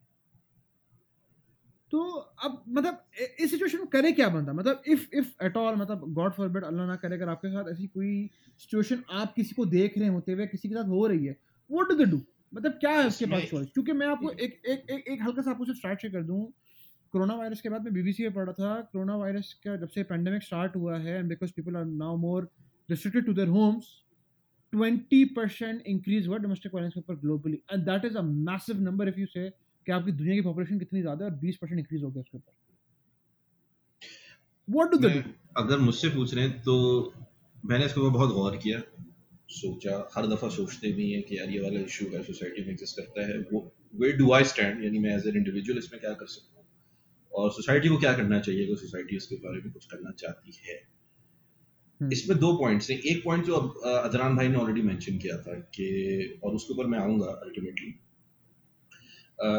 और एक जो तुमने कहा था जो तुम्हारी बड़ी अच्छी बात है कि ये चीज़ें फौरी नहीं चेंज की जा सकती माइंडसेट एक ऐसा चीज़ है वो नहीं चेंज किया जा सकता। तो I just want to start with saying there is no shortcut solution there is absolutely no shortcut solution कल को अगर एक बहुत अच्छा होगा कि कल को हमारी पार्लियामेंट के अंदर ये लेजिस्लेशन हो जाए। और लेजिस्लेशन के अमल को एफिशिएंटली यानी इम्प्लीमेंट भी कर दिया जाए, जो भी लॉ बन जाए। तो शायद किसी हद तक हम राइट्स को प्रोटेक्ट कर सकें, हम वनरेबल लोगों को प्रोटेक्ट कर सकें, हमारी अब्यूज जो शायद माइनॉरिटीज के साथ भी बहुत बड़े लेवल पे भी होता होगा मुख्तलि जगहों पे, और होता है, उसको उसको प्रोटेक्ट कर सके और फिर जो जितना भी एक वीक तबका है, उसको प्रोटेक्ट कर सके। लेकिन ये हम्म। सिर्फ़ एक लॉ बनने से ये काम नहीं होगा हमने ये बारहा देखा लॉ बन भी जाते हैं आ, किसी हद तक इम्प्लीमेंटेशन। भी होती है लेकिन लोगों को रवैये बदलने के लिए आपको लोगों का माइंडसेट और लोगों की तरबियत करने की ज़रूरत है एंड तरबियत इज़ एन अमल कि it will take you many decades to be honest एक जनरेशन से दो जनरेशन तक भी लग सकती हैं यहाँ पे वो यहाँ पे वो बात आती है कि जो लोग शोर मचाते हैं सोशल मीडिया पे शोर मचाते हैं गली मोहल्लों में निकल कर शोर मचाते हैं भाई अगर आप इतने सिंसियर हैं मैं तो आपकी सिंसियरिटी पर डाउट नहीं कर रहा लेकिन मेरे लिए क्या मेट्रिक स्केल होगा कि आपकी सिंसियरिटी कितनी ज़्यादा है? वो ये है कि फिर आप सिर्फ़ शोर मचाने की हद तक नहीं रहे आप मैदान अमल में आए। आपको अगर इतना शूर अल्लाह ने दिया है कि ये सब चीज़ें गलत हैं तो ये आपके अपनी हद तक नहीं रहनी चाहिए फिर आपने उस सोशल मूवमेंट का हिस्सा बनना चाहिए। अच्छा अब मैं यहाँ पे आता हूँ बात कौन सी? वाली? इब्राहिम कौन सी वाली मूवमेंट वो हाँ, मैं वाली अब, या, बिल्कुल। या वो अब मैं आता हूँ अब मैं बताता हूँ। देखिए जो फेमिनिस्ट मूवमेंट इटसेल्फ जो एग्जिस्ट करती है पाकिस्तान के अंदर और वर्ल्ड ओवर क्योंकि ये वाले इश्यूज़ वर्ल्ड ओवर है। हमें पता है अमेरिका के अंदर बड़े डोमेस्टिक इशूज बहुत ज़्यादा डोमेस्टिक वायलेंसेज होते हैं चाहे वो बॉयफ्रेंड गर्लफ्रेंड के दरमियान हो वही वाला या बच्चे अपने माँ बाप को मार रहे हो वहाँ पे बहुत होता है कि बच्चे अपने माँ बाप को मार रहे होते हैं बड़े होके। ये भी होता है कि बच्चों की पिट रहे होते हैं फिर जनरल एक वायलेंस भी हर जगह है चाहे वो वेस्टर्न वर्ल्ड हो चाहे हमारी दुनिया एक एग्जिस्ट करती है। फेमिनिस्ट हम्म। मूवमेंट के आने से क्या ये वायलेंसेस के अंदर इंक्रीज हुआ या डिक्रीज हुआ पहला सवाल तो ये स्टेटिस्टिकली स्पीकिंग ये तो ज़रूर हुआ है कि औरतें जो हैं, उनको मुख्तलिफ़ जगहों पे एक्सेस मिल गया एक्सेसिबिलिटी उनको मिल गई है। लेकिन do they feel more secure और do they feel more threatened इसके ऊपर तो गौर करने की ज़रूरत है। इन, ये सारी इंप्लीकेशन तो फेमिनिस्ट मूवमेंट के हवाले से देखनी चाहिए। लेकिन मैं इससे हटके एक बात करूँगा कि किस किस्म की सोशल मूवमेंट के ऊपर जो बड़ी इंपॉर्टेंट बात की है, वहाँ पे अदनान भाई वाली बात आती है कि हमारी एक तो अकदार और हमारी बुनियाद। यहाँ पे मैं अपने भाइयों, जो आप लोग जो स्पीकर हैं, मैं उनसे खास तौर पे बात करूँगा इसके ऊपर सोचे भी, जिस दुनिया की हम बात कर रहे हैं जिसमें हम रहते हैं, ये दुनिया किन बुनियादों पे खड़ी है? इसके मॉरल प्रिंसिपल्स क्या हैं? इसके क्वेश्चंस ऑफ़ इसके एग्जिस्टेंशियल क्वेश्चंस क्या है? यानी इसके वजूद के बारे में क्या सवाल आते हैं? ये अपने मॉरल और एथिकल वैल्यूज़ कहाँ से डिराइव करता है? इसका वर्ल्ड व्यू क्या है? वर्ल्ड व्यू ये होता है कि अब पूरी दुनिया क्यों बनाई गई है? इंसान क्यों इसमें रहते हैं? इनका इनका मकसद वजूद क्या है? ये सारे सवाल उन चीज़ों के अंदर एड्रेस होते हैं। अगर आप यहाँ से इन चीज़ों को नहीं तब्दील करेंगे तो आप ये वाली प्रॉब्लम्स को कभी भी सॉल्व नहीं कर सकते। ये एक शक्ल के अंदर फिर दोबारा रूनमा होंगे और फिर दूसरी शक्ल के अंदर फिर दोबारा सर उठाएँगे। मैं आपको मिसाल देता हूँ। और मेरा ये सवाल है। ये सब बोलते कि हम एक बहुत ही इंक्रीजिंगली मटीरियलिस्टिक सोसाइटी के अंदर रहते हैं। वो सोसाइटी जो मादा प्रस्ताना है, जो मटीरियल वैल्यू को पूछती है, पैसे को पूछती है। कभी भी, ये तो हर कोई मानता है कि हिस्टोरिकली कभी पैसा इतना फरावानी के साथ मौजूद नहीं था। और इतने अमीर लोग नहीं मौजूद थे। और इतनी कंसोलिडेटेड जो है ना वेल्थ कभी मौजूद शायद इस तरह नहीं हुई थी। और इतने पावर स्ट्रक्चर्स नहीं मौजूद थे जितना आज मौजूद है सोसाइटी के अंदर। हर कोई मानता है। और ये भी मानता है कि इंसान कभी भी पैसे की हवस के लिए इतना ज़्यादा नहीं, उसने परेशान हुआ। इस लेवल ऑफ़ डिस्पैरिटी अभी आपको इकोनॉमिकली शायद नज़र नहीं आई हो। अच्छा तो इसका मतलब ये है कि जो मटीरियलिस्टिक वर्ल्ड व्यू है जो इन सब चीज़ों को फोकियत देता है उनको बुनियाद बनाता है तो ये इंसानी रिश्तों को किस नज़र से देखता होगा? मेरा सवाल ये होगा कि क्या इंसानी रिश्तों को जो सेंटिफाई चीज़ करती है उसको जो आप कहते हैं मुकद्दस बनाती है एक माँ और बच्चे का रिश्ता मुकद्दस किसके नज़र में हो सकता है? जो किसी हस्ती को मुकद्दस जानती हो ना, यानी आया तो वो अल्लाह ताला की जात के ऊपर ईमान रखती हो। अगर वो अल्लाह के ऊपर ईमान रखता है तो फिर उसको इस बारे में ईमान रखना ज़रूरी होगा कि अल्लाह की जो मखलूक है, जो अल्लाह ने बनाई है, उसको भी एक अल्लाह ताला ने सेंटिफाई किया है। उसका भी तकद्दुस अल्लाह ताला ने बयान फरमाया इंसान की जान को अल्लाह ताला ने सेंटिफाई किया है कि ये इसकी हुरमत बयान की है। मटीरियलिस्टिक सोसाइटी के अंदर, एक इंक्रीजिंगली एथियस्टिक सोसाइटी के अंदर आप कहीं से आर्ग्यू नहीं कर सकते कि इंसान की ज़िंदगी जो है वो बहुत ज़्यादा मुकदस है, क्योंकि आप मुकद्दस हस्ती मानते ही नहीं है। आप सिर्फ़ उसकी, उसके ऊपर जज करेंगे कि कितना वैल्यू प्रोवाइड करता है in terms of material gains तो आपने क्या किया? आपने उस बुनियाद पे सोसाइटी खड़ी की हुई है जहाँ पे किसी चीज़ की हुरमत नहीं है।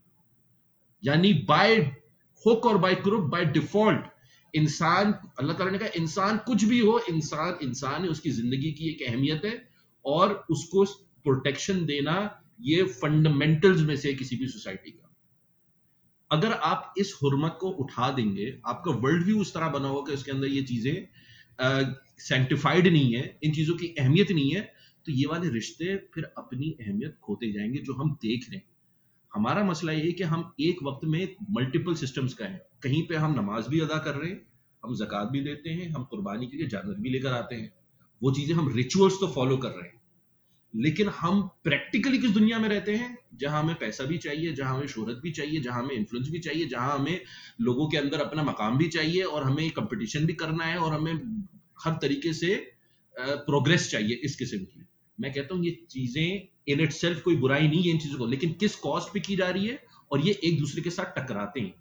यानी अगर सिर्फ़ progress scientific progress human progress in it एक मकसद बन जाए बगैर किसी हदफ के, बगैर किसी पर्पज के तो ये होती है काउंटर प्रोडक्टिव और ये इंसान की जो सेंटिटी है ह्यूमन सोसाइटी की ह्यूमन वर्थ की, उसको बर्बाद करेगी। ये वो तजादात है जिसके अंदर हम रह रहे हैं।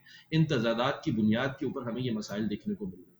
हमने लोगों को वापस उस मकसद के ऊपर लेकर आना है कि देखो ये, मैं वैसे तो मुसलमान यहाँ से बात कर रहा हूँ, हो सकता है हमारे और नॉन मुस्लिम मैं तो बोलता हूँ बल्कि क्रिश्चियन कॉन्सेप्ट के अंदर जूश कॉन्सेप्ट के अंदर जो भी एक एक रिलीजियस हर रिलीजन में ही इंसान को एक हाँ, हर दिया है। तो जब अल्लाह ताला ये बोलता है कि ये अशरफुल मखलूकात ये बेहतरीन हमने मखलूक बनाई है तो उसके साथ वो जब ये बोलता है तो उसके साथ ही वो आपके ऊपर रिस्पॉन्सिबिलिटीज आयद होती हैं वो एक्सपेक्टेशन आयद आयद होती हैं कि आपने क्या करना और वो पर्पज आयद होता है कि आपने करना क्या इस दुनिया के अंदर आप आए किस मकसद के लिए।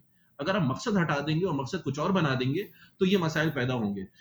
मैं सिर्फ़ एक पॉइंट को यहाँ पे रेज करना चाहता हूँ कि दीन के अंदर वैसे थे मुसलमान, जो हमारा मकसद था कि हमने सोसाइटी को किन वैल्यूज़ के ऊपर और किन असूल के ऊपर इस्तवार करना है, उनको खड़ा करना है।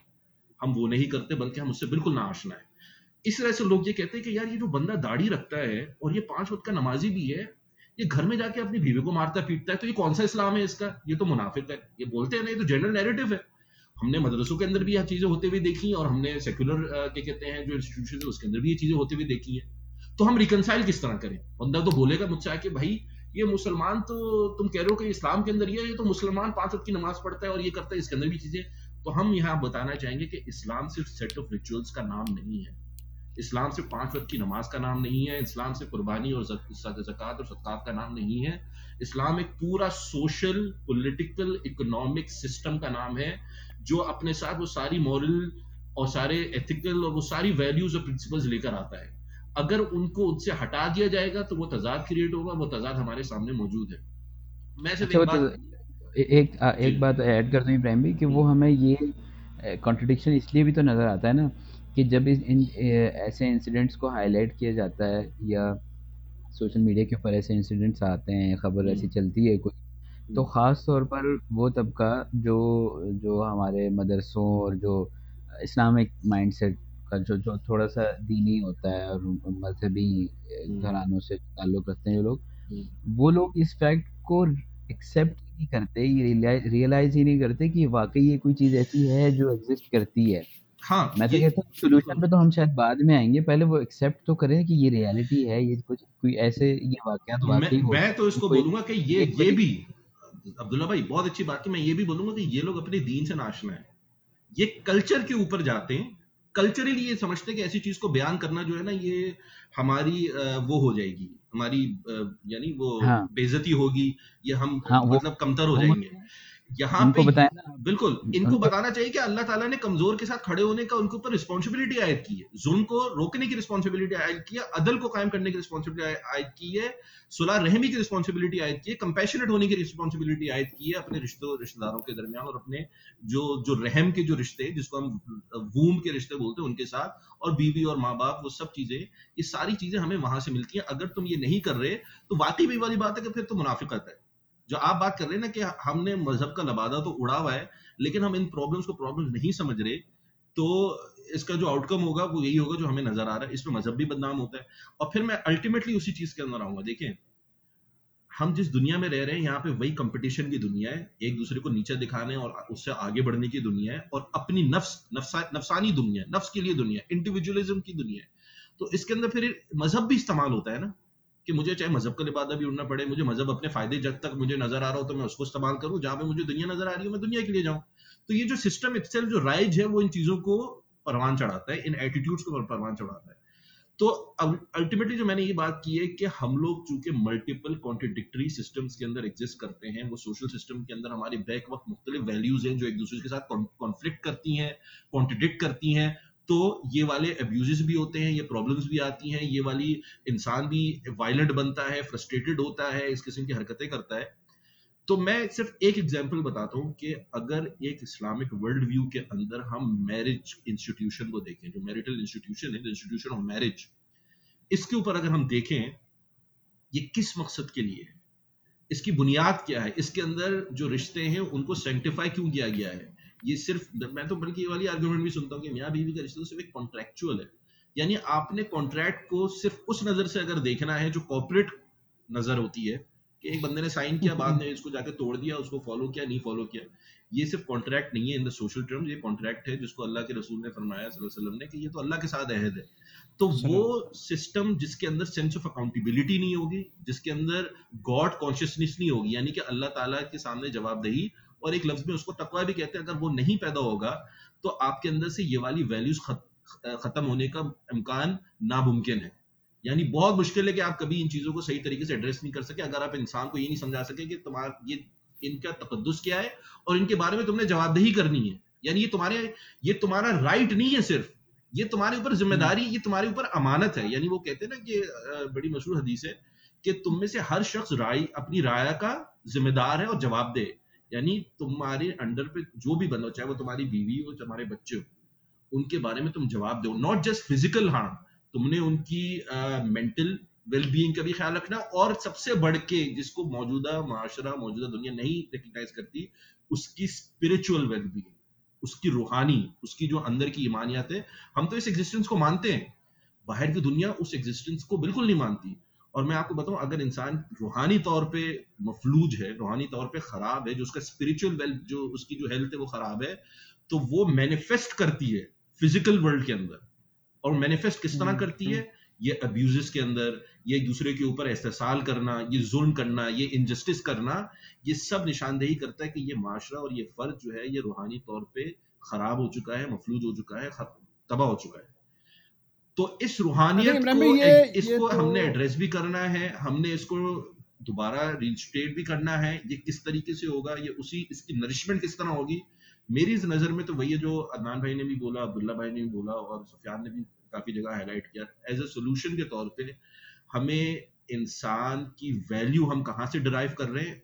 हमारे असूल कहाँ से आ रहे हैं? और हमारी इखलाकियात कहाँ से आ रही हैं? ये तमाम ये मकसद वजूद और हम किधर जा रहे हैं ये ये जिस सोर्स से हम ले ले रहे हैं अगर वो सोर्स हम अपनी सही नहीं करेंगे जो सोर्स हम कहते हैं वैसे तो मुसलमान की अल्लाह और उसके रसूल की तरफ़ से आती है वही है जो इंसानों को सही, सही तौर पर तरबियत करने का बता सकता है क्योंकि उसी ने इंसान को पैदा किया है। इसमें कोई इलॉजिकल बात नहीं है वही जानता है कि इंसान की नफसियात क्या है वही जानता है इंसान की क्या कमजोरियाँ और इंसान को किस तरह। तो मैं इसी बुनियाद पे कह रहा हूँ कि हमें ये चीज़ें समझनी पड़ेंगी हमारे घरों से स्टार्ट होनी चाहिए हम अपने बच्चों के दरमियान जो अगर नाइंसाफी करते हैं लड़का और लड़की के अंदर नहीं हो कितने घर है जिन्हें सुनते कि यार लड़का नहीं हुआ अभी तक पाँच लड़कियाँ हुई तो फिर दूसरी शादी कर ली सिर्फ़ लड़के के लिए। ये वाली जितनी भी तरजीहत हैं ये वाली जितनी भी हमारी क्या कहते हैं इन्फ्लुएंसेस हैं इनको खत्म करने की ज़रूरत है। मैंने काफ़ी टाइम दिया लेकिन आई थिंक हाँ मैं मैं यही कहना चाह रहा था कि again this issue is Ibrahim भी इसकी हम एक अलग से एपिसोड में निकाल दें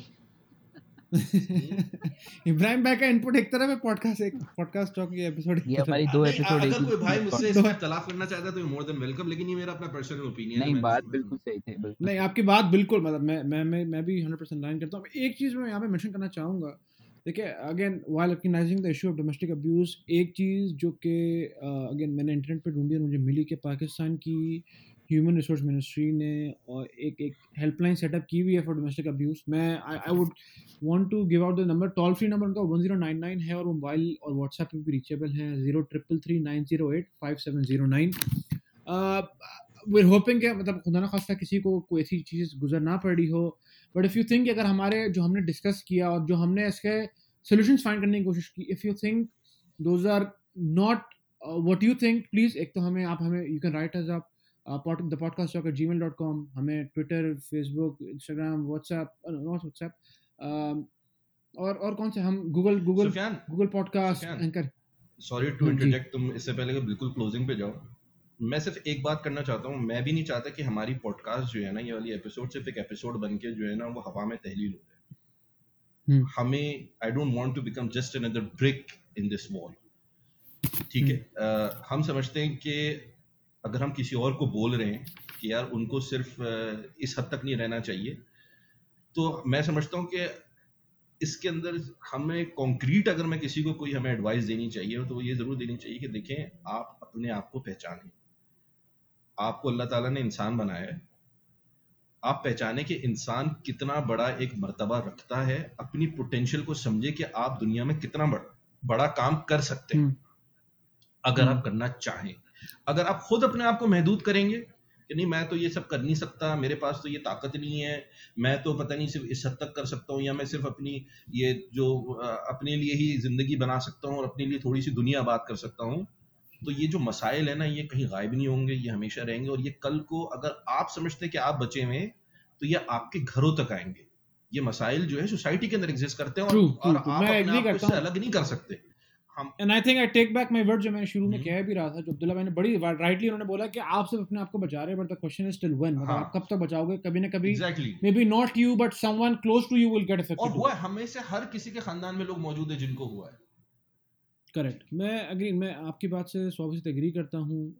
अगेन मैं मैं भी चाहूँगा कि लोग थोड़ा सा अगर हमें फीडबैक दे सकें specially in specific to the issues raise and and this particular episode again थोड़ा सा अगेन क्योंकि ये चीज़ it is we I don't think there is an objective answer to it directly मतलब लोग subjectively they can still find objectivity out of those यहाँ का तो problem देखो भाई सुफियान प्रॉब्लम है कि पीपल वांट शॉर्टकट्स और ये जो सिस्टम है ना ये प्रॉब्लम्स को देखता है दूसरी प्रॉब्लम से हट के कट ऑफ़ करके देखता है कि ये हम्म। अलग प्रॉब्लम ये है तो वो शायद अपने अंदर अलग से एग्जिस्ट करती है नहीं this is a. Broader entire framework the bigger picture वहाँ पे प्रॉब्लम्स नरिश होती हैं एक दूसरे को फ़ीड करती हैं उस तरह देखना सोचें उस तरह समझना सोचें और शॉर्टकट्स की तलाश में और वन ऑफ़ सॉल्यूशंस हम्म। कि ये कर दिया एक चीज़ को ठीक कर दिया एक चीज़ को फलाना कर दिया तो शायद कुछ नहीं होता इससे इससे मामला नहीं है आई थिंक एक एक चीज़ जो अगर हम लोग यहाँ पे ये भी बोल सकते हैं कि अगर इफ़ यू थिंक कि हमने जो चीज़ें बात की अगर आपको लगता है वो सही है तो प्लीज़ आप अपने लोगों के साथ शेयर भी करें बिकॉज़ यू नेवर नो मतलब हमारे आसपास अगर जैसे ब्रैम ने बोला ना एग्री कि हमारे आसपास बहुत सारे ऐसे केसेस हो रहे हैं मे बी जो हम लोग जान करके निगलेक्ट कर रहे होते हैं। तो ज़रा लोगों के साथ शेयर करें उनसे ओपिनियन करें and start I mean don't don't let this remain taboo issue I mean start talking about it और अगर आप uh, कोई ऐसा कोई ऐसा कोई टॉपिक है कोई नेशनल मसाइल हैं आपके पास जो आपसे हल नहीं हो पा रहे वो भी हमें बताएँ। हम हमारे पास हर चीज़ का सोल्यूशन होता है। हम हम्म, घर बैठे बिल्कुल। हल कर देते हैं। हम हम सोफे बैठ के हर बात कर सकते हैं। हाँ, हाँ ये हमारे but okay coming coming back to it again we are available on all platforms and we हम रिक्वेस्ट करेंगे आप लोगों से कि हमें where you can like share subscribe follow not because we make money out of it. वो उसकी हमें ज़रूरत नहीं पड़ती हमारे पास के पास साकिब भाई हैं आकिफ है जो कि हमें सुफियान fund हाँ सुफियान है हमारे पास बिज़नेस Uh, नहीं आगे बात रहे थे। लेकिन क्योंकि वो हमारे एल्गोज में हेल्प करते हैं मतलब we are able to reach out to more and more people through it मैं एक पर्टिकुलर बस uh, हमारे लिसनर का लिसनर को अप्रोच करना चाहूँगा। उनका इंस्टाग्राम पे यूज़र नेम है M O R L Q U E I don't know pronounce किस तरह करना है। Uh, उन्होंने this was the first time we got a proper shot out from someone तो रियली अप्रिशिएट इट मतलब across all platforms keep sharing our message and if, if you have any opinions that are against what has been discussed please let us know again मैं वापस से mention करूँगा हम लोग email any any platform you like आप उसमें reach out कर सकते हैं reddit पे भी हम लोग हैं by the way but on this note I think we will be meeting uh, next time वैसे just close to Sufiyan Eid. क्या YouTube पे Zul- पाबंदी लगने वाली है क्या पाकिस्तान के अंदर यार यार बड़ा यार बड़ा मसला ही है। मैं तफसील से बात करना चाहता हूँ इसके ऊपर। मैंने कहा हम हम YouTube पे भी मौजूद है लेकिन अब अनफॉर्चुनेटली अगर पाबंदी लग जाती है हमारा है वैसे- वैसे- वीपीएन अगर अगर- अगर बंद भी हो गया ना अगर अगर पाकिस्तान में बंद भी हो गया ना तो वीपीएन ऑन करके हमारा एपिसोड लाजमी सुनना आप लोग नहीं हम Spotify पे हैं हम हाँ। SoundCloud पे हैं हम एंकर पे हैं हम Google पे हैं हम हर जगह हैं। ट्रू तो अगर नहीं ऑल्सो ऑल्सो मैंने चेक करा था एक अगेन आई थिंक उनको भी सेलिब्रिटी में फॉलो करते हैं वो गवर्नमेंट के साथ ही काम कर रहे हैं सीएम मुजम्मिल सिद्दीकी उन्होंने बड़ा स्पेसिफिकली क्लैरिफाई किया था वो डिजिटल पाकिस्तान के ही एक इनिशिएटिव का पार्ट है उन्होंने बोला at no point in time we saying कि ना उसको बंद करना है we just saying that we want it to be more regulated because there is a lot of uh, misery coming out of YouTube as well, and th- that is true to to every part of the world. So, but it says that it's it's going to get more regulated, and I don't hope.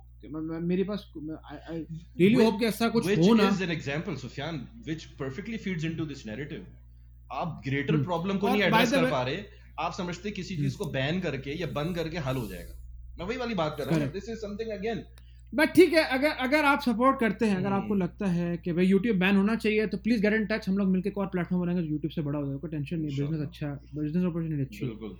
Uh, but with that note, and hopefully see you around somewhere close to Eid al Adha. Uh, salam